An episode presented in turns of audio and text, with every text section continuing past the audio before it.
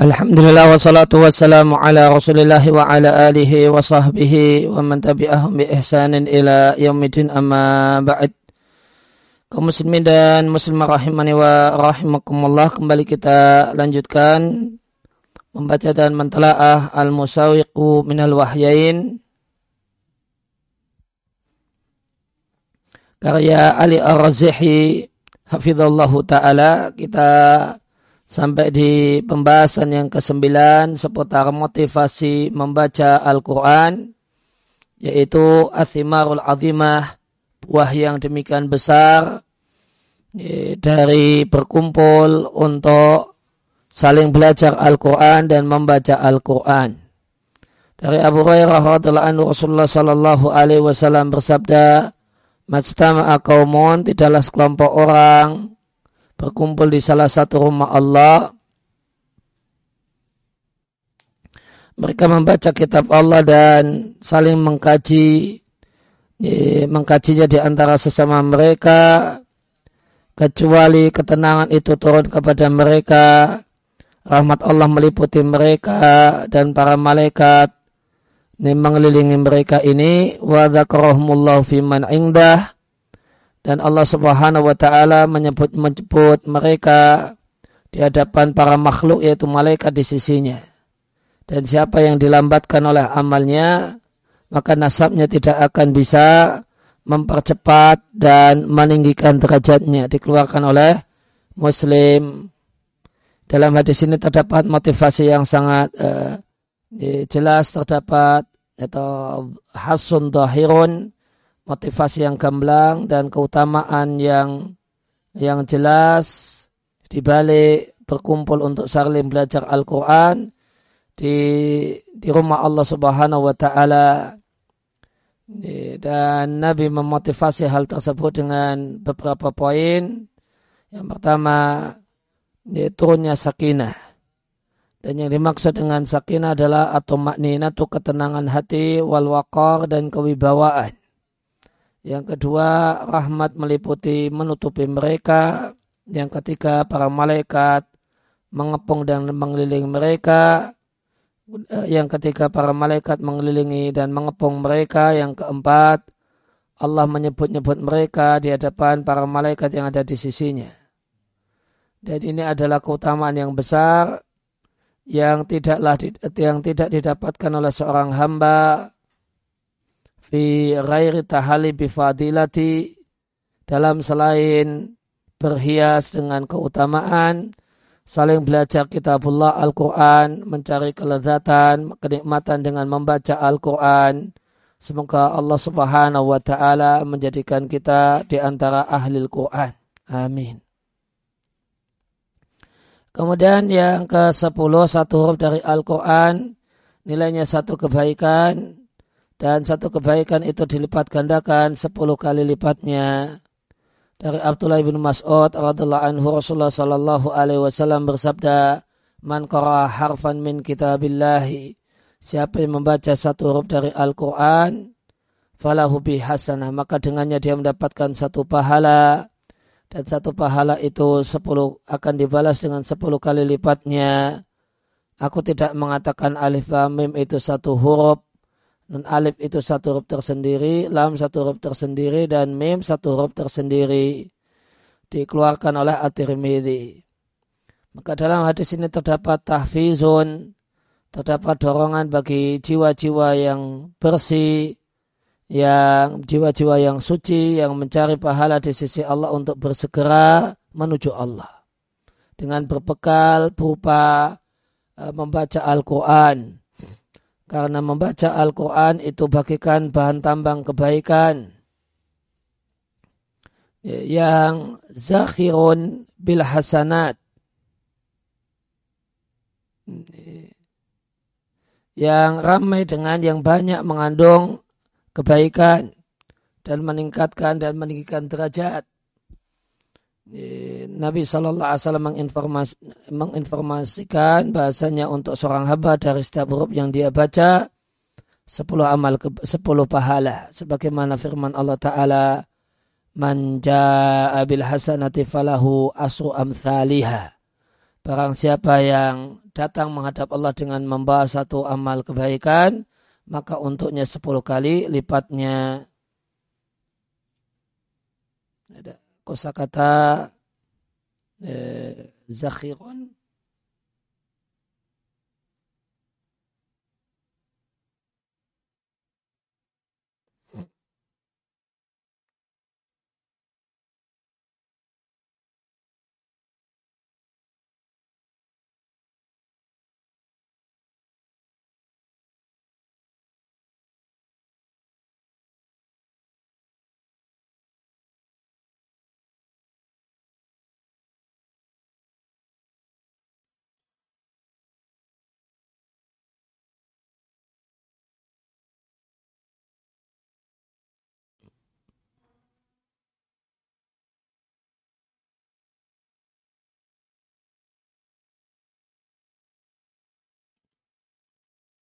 ya, penuh imtala'a.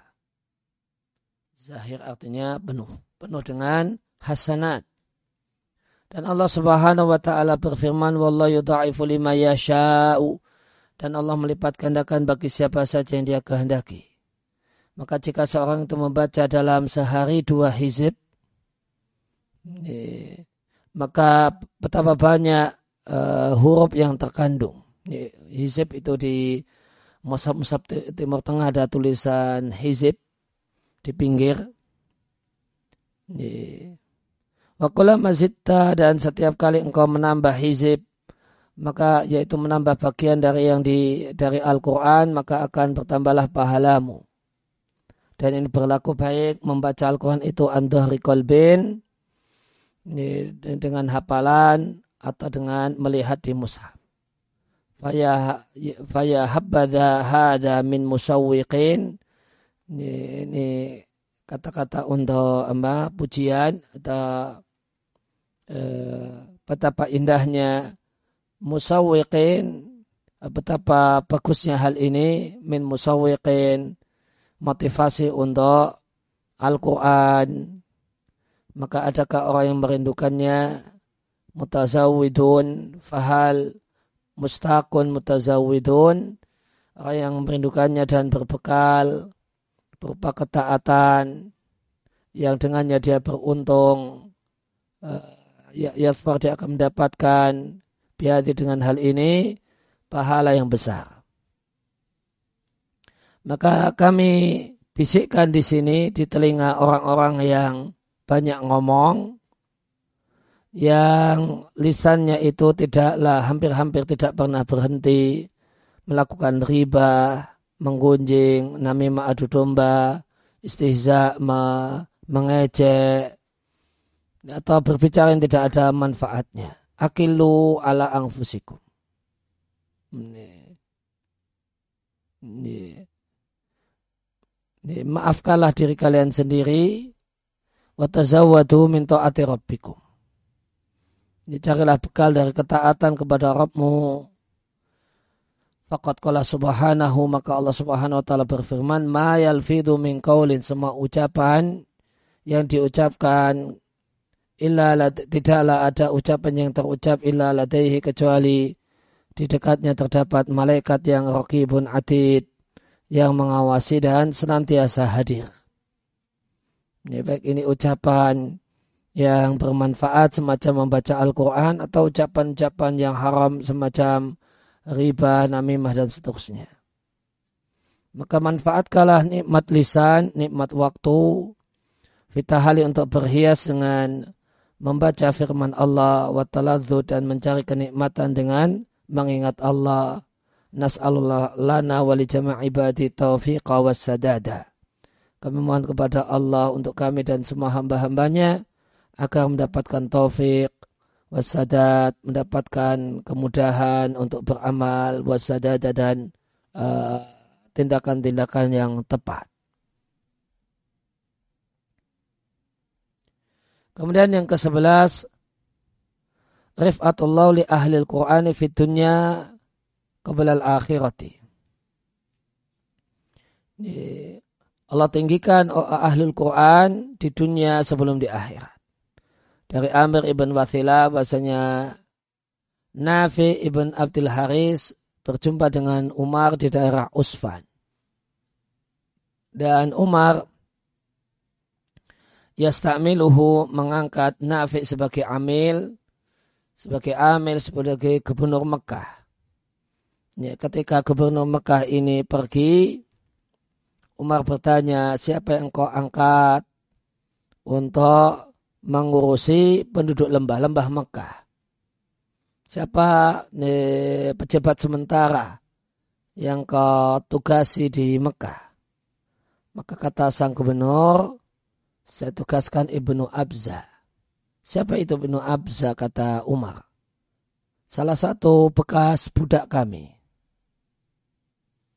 Kal Umar merespon, engkau istakhlafta. Meminta maulan seorang bekas budak untuk mengurusi mereka penduduk lembah Mekah. Kal Nafi mengatakan dan beralasan dia adalah seorang yang hafal Al-Quran. Ditambah seorang yang berilmu tentang faraid. Pembagian waris. Umar mengatakan, sungguh Nabi kalian Shallallahu Alaihi Wasallam telah bersabda, Inna Allah yarfa'u bihadal kitabi akwaman wa yada'u bihi akharin. Ya Allah tinggikan dengan kitab ini sejumlah orang dan Allah rendahkan dengan sebab kitab ini orang-orang yang lain dikeluarkan oleh Muslim. Maka dalam hadis ini terdapat motivasi ya, bagi jiwa yaitu jiwa yang mencari al-ma'ali asyariyah derajat yang tinggi menurut syariat. Hendaknya memberikan perhatian kepada Al-Quran dengan bentuk menghafalnya, merenungkannya, mengkajinya, maka Allah akan meninggikan mereka dengan keutamaan ini rifatan satu posisi tinggi yang tidak akan didapat kecuali orang yang ila mangkana ala mislimahum alaih. Kecuali orang yang beramal semisal apa yang mereka lakukan Al-Qurtubi dalam Al-Mufhim mengatakan Senya Allah meninggikan dengan kitab ini sekelompok orang. Meninggikan artinya memuliakan. Wa yukrim dan memuliakan di dunia dan di akhirat. Wadhalika bisa babil iktina ibihi dan itu dengan sebab perhatian dengan Al-Quran, berilmu dengan Al-Quran, dan mengamalkan isi Al-Quran. Wa yada'u, maknanya hakir merendahkan, wa yusari dan merendahkan. Allah akan remehkan dan rendahkan di dunia dan di akhirat. Dan ini disebabkan karena meninggalkan Al-Quran, bodoh dengan Al-Quran, dan tidak mau mengamalkan Al-Quran. Ya, kemudian yang ke-12 ahlul Quran hum ahlullahi. Ahlul Quran adalah keluarga Allah wa khasatuhu orang istimewa di sisi Allah di dunia dan di akhirat. Dari Anas bin Malik qal dari Anas bin Malik radhiallahu anhu Rasulullah sallallahu alaihi wasallam bersabda inna lillahi ahlina minan nas ya Allah memiliki uh, keluarga dari kalangan manusia. Kalau para sahabat mengatakan ya Rasulullah manhum siapa itu? mereka? Kal Rasulullah sallallahu alaihi wasallam mengatakan hum ahlul Quran mereka itulah mereka itulah ahlul Quran orang yang gemar membaca Al-Quran dan orang yang paling gemar membaca Al-Quran adalah orang yang hafal Al-Quran yang setiap hari merojaah Al-Quran. Mereka itulah keluarga Allah dan orang dekatnya Allah dikeluarkan oleh diriatkan oleh Ibnu Majah. Maka dalam hadis ini terdapat tasywikun bahirun, motivasi yang mencengangkan bagi jiwa yang saleh untuk berupaya mendapatkan kebaikan sehingga termasuk ahlullah Kaifat dalika bagaimanakah caranya? Inna sesungguhnya keluarga Allah adalah ahlul Quran.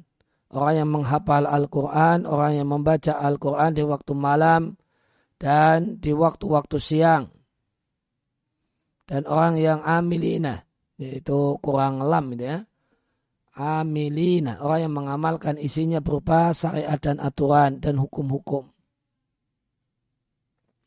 wal khairatil izam dan kebaikan yang besar mereka inilah keluarga Allah Asin dia mengatakan yang dimaksudkan adalah kekasih Allah yang istimewa.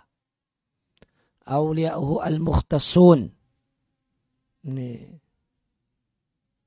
Ya, para kekasih Allah yang istimewa. Ikhtisasa alil insan bihi. Sebagaimana keistimewaan keluarga seseorang dengan keluarganya. Sebagaimana istimewanya keluarga seseorang dari dengan orang tersebut. Sebagaimana istimewanya uh, keluarga fulan dengan fulan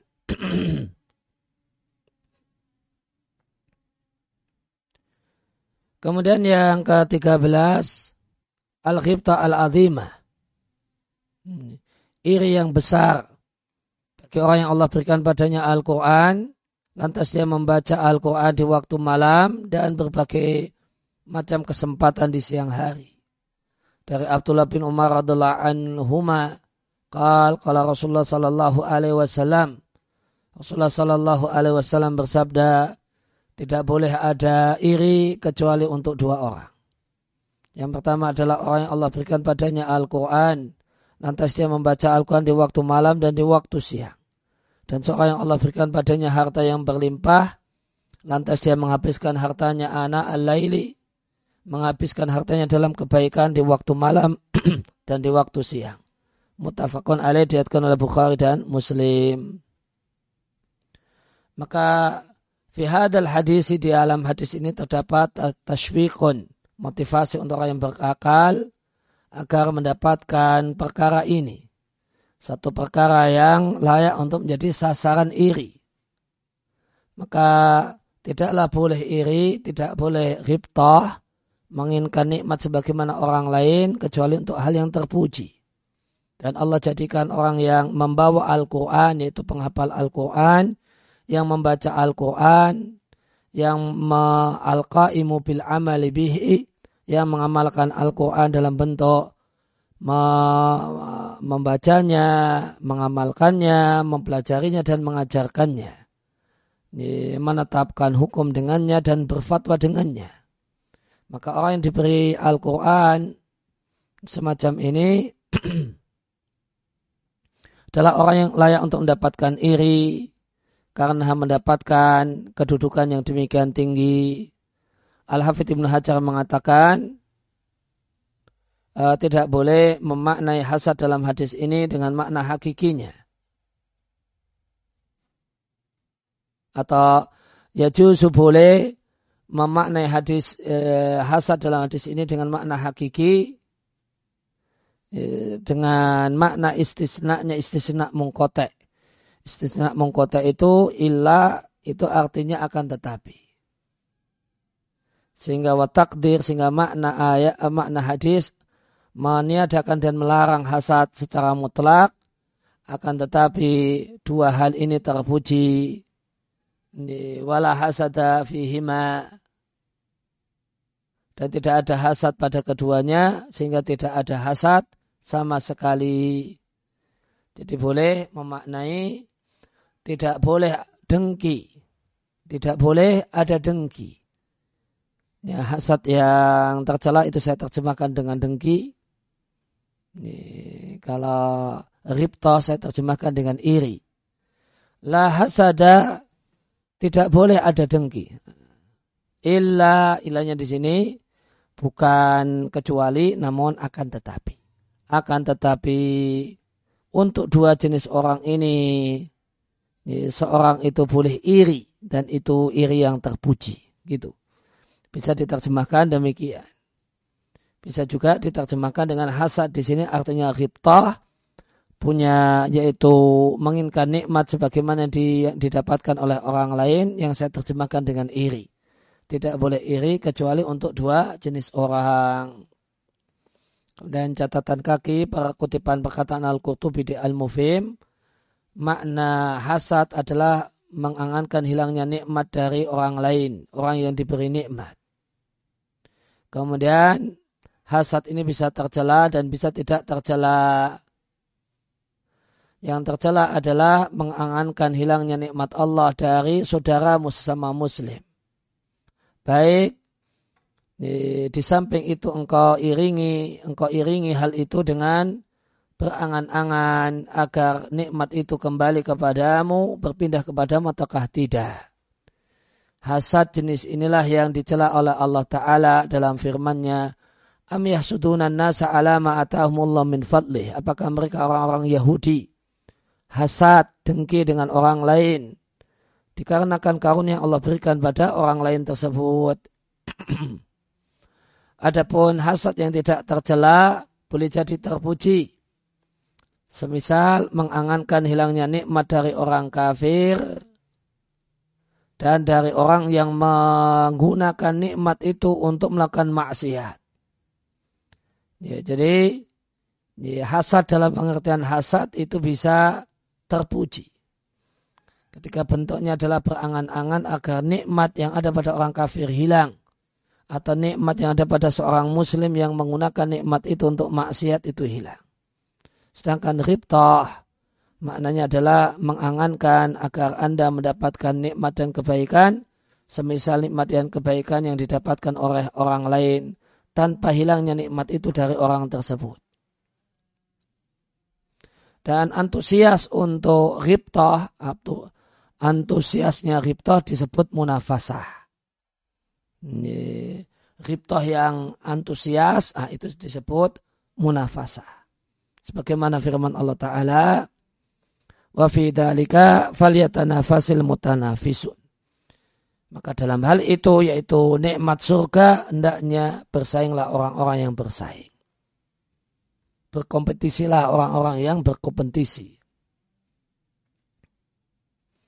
Gairah akan tetapi terkadang digunakan hasad dalam pengertian ribtah. Wa berdasarkan hal ini, yuhmal ditafsirkan hasad dalam hadis ini dengan ribtah. Sehingga seakan-akan Nabi mengatakan tidak ada ripta yang lebih besar dan lebih baik daripada ripta dalam dua hal ini. Dan Bukhari telah mengisyaratkan hal ini di mana Bukhari memberikan judul bab untuk hadis ini bab riftah karena ilmu dan hikmah. Anak alail artinya waktu di waktu di malam hari.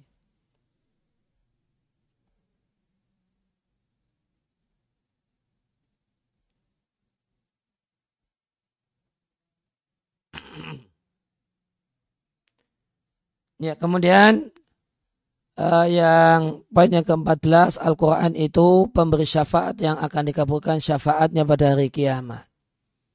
Dari Jabir bin Abdullah dari Nabi Shallallahu Alaihi Wasallam Nabi mengatakan Al-Quran itu akan diterima syafaatnya.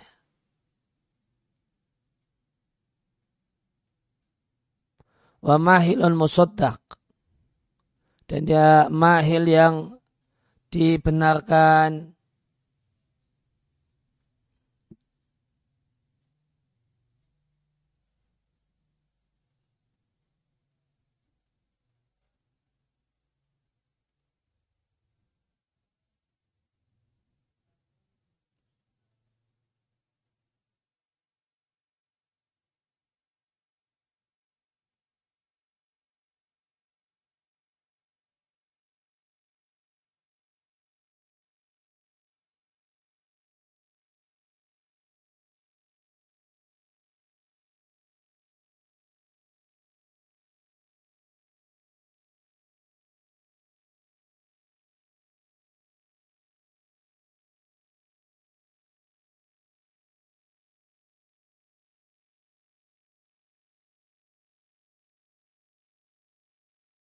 untuk mahil musodak.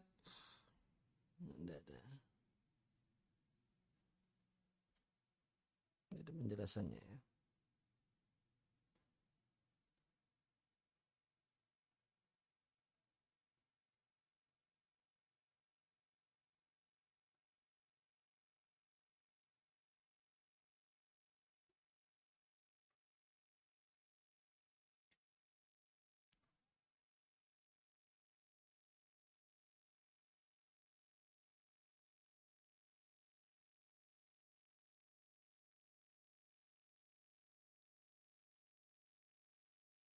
ya. Ya musyafa artinya makbul syafa'ah. Yang diterima. Mahilun musodak artinya syahidun musodak min indillahi saksi yang dibenarkan. tidak didustakan. Ya, siapa yang meletakkan Al-Quran di hadapannya, maka Al-Quran akan menggiringnya menuju surga. Dan siapa yang menjadikannya di belakang punggungnya, maka dia Al-Quran akan menggiringnya ke neraka. Dikeluarkan oleh Ibnu Hibban. Dari Abu Umamah Al-Bahili, aku mendengar Rasulullah Sallallahu Alaihi Wasallam bersabda, bacalah Al-Quran, sehingga Al-Quran akan datang pada hari kiamat sebagai pemberi syafaat untuk ashabul Quran, sahabat Al-Quran.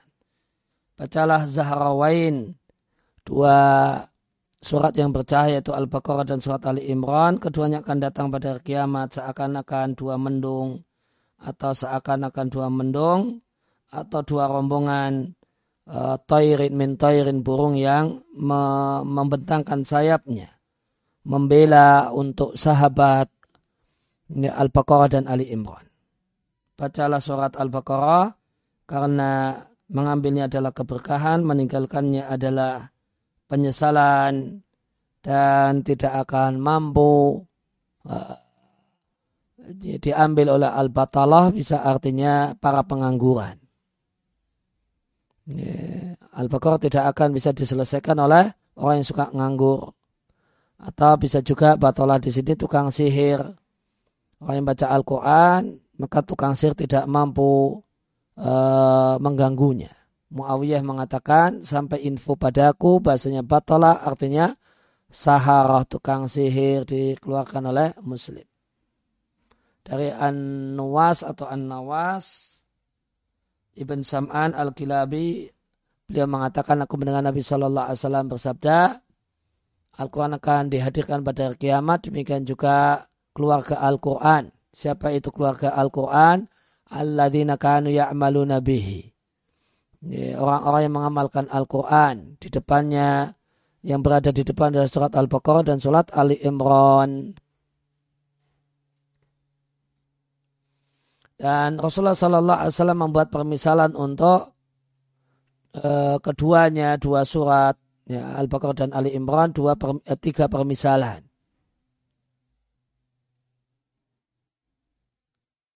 Ya, apa nisbatun apa hubungannya ba'du setelah itu kalau Nabi mengatakan seakan-akan Roma matani uh, Audullatani dua mendung atau dua naungan yang hitam di antara keduanya ada cahaya yang sorot cahaya atau keduanya dua rombongan burung yang soaf yang membentangkan sayapnya membela sahabat Al-Quran sahabat Al-Baqarah dan Ali Imran dikeluarkan oleh Muslim.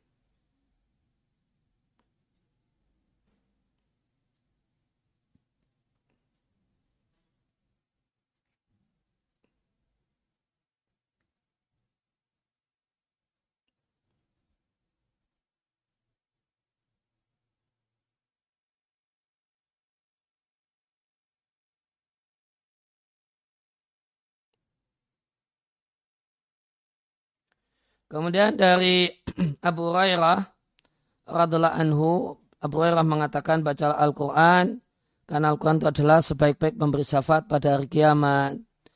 Al-Quran akan mengatakan pada hari kiamat, Wahai Rabku, pakaikanlah untuknya hiasan kemuliaan. Maka dia pun akan dihiasi, ya, ya, Wahai Rabku, hiasilah dia dengan hiasilah orang yang hobi membaca Al-Quran ini dengan hias dengan perhiasan kemuliaan. Maka orang tersebut diberi hiasan-hiasan kemuliaan. Wahai Rabbku berilah pakaian padanya pakaian kemuliaan, maka dia pun diberi pakaian-pakaian kemuliaan. Kemudian Al-Quran mengatakan, Wahai Rabbku pakaikanlah padanya mahkota kemuliaan.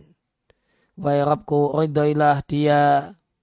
Falai sabat dari syai' maka tidak ada sesuatu pun setelah mendapatkan ridhamu diriatkan oleh Ad-Darimi. Catatan kaki sanatnya Hasan. Ini dari jalur Syu'bah dua ini dari jalur Zaid bin Abi uh, Unaisa dan Syu'bah keduanya dari Asim dari Abu Saleh dari Abu Hurairah. Tirmidzi mengatakan Hasan sahih Al-Hakim mengatakan sahih Dahabi mengatakan diatkan oleh Ibnu Huzaimah. Ibnu Huzaimah mengatakan kalau itu marfu'an. Kultu aku katakan diriatkan oleh Abu Nu'aim dalam Hilyatul Aulia dari Syu'bah dari Asim marfu'an dengan redaksi Nabi bersabda sebaik-baik pemberi adalah Al-Quran untuk sahabat Al-Quran pada hari kiamat dia mengatakan wahai Rabbku muliakalah dia maka orang tersebut diberi pakaian diberi mahkota kemuliaan kemudian Al-Quran mengatakan wahai Rabbku tambahkanlah untuknya ridhoilah dia maka tidak ada satupun yang berhak setelah mendapatkan yang, yang lebih berharga selain ridhamu. Di, juga diriwayatkan oleh Ad-Darimi dari perkataan Abu Saleh. Ya, saya Mukbil mengatakan al-zahir kemungkinan yang lebih mendekati Abu Saleh ini terkadang meriatkannya dalam bentuk marfu dan terkadang dalam bentuk mauquf perkataan Abu Hurairah dan terkadang menyampaikannya itu sebagai perkataan Abu Saleh dan tiga-tiganya itu sahih. Maka dalam uh, sejumlah hadis yang penuh berkah ini dan yang lainnya, motivasi yang luar biasa untuk membaca Al-Quran dan mengamalkannya. It inna ya'ti fi yaumin, karena amal soleh membaca Al-Quran akan datang pada hari di mana layurni maulan an maulan syai'an. Budak itu tidak bisa menyelamatkan tuannya sedikit pun. Wala yang fa'ufi malun wala banun, harta dan anak juga tidak bermanfaat lantas berikan syafaat untuk sahabat Al-Quran. Lantas Allah pun menerima syafaatnya dan mempersilahkannya untuk meminta apa yang dia inginkan. Dan yang dimaksudkan adalah kegiatan membaca Al-Quran. Itu yang akan memberi syafaat, bukan Al-Qurannya, karena Al-Quran adalah firman Allah, bukan makhluk. Demikian wasallallahu ala nabiyina Muhammadin wa ala alihi wa sahbihi wa salam wa akhiru da'wana alhamdulillahi rabbil alamin. Subhanakallahumma wa bihamdika asyhadu an la ilaha illa anta astaghfiruka wa atubu ilaik.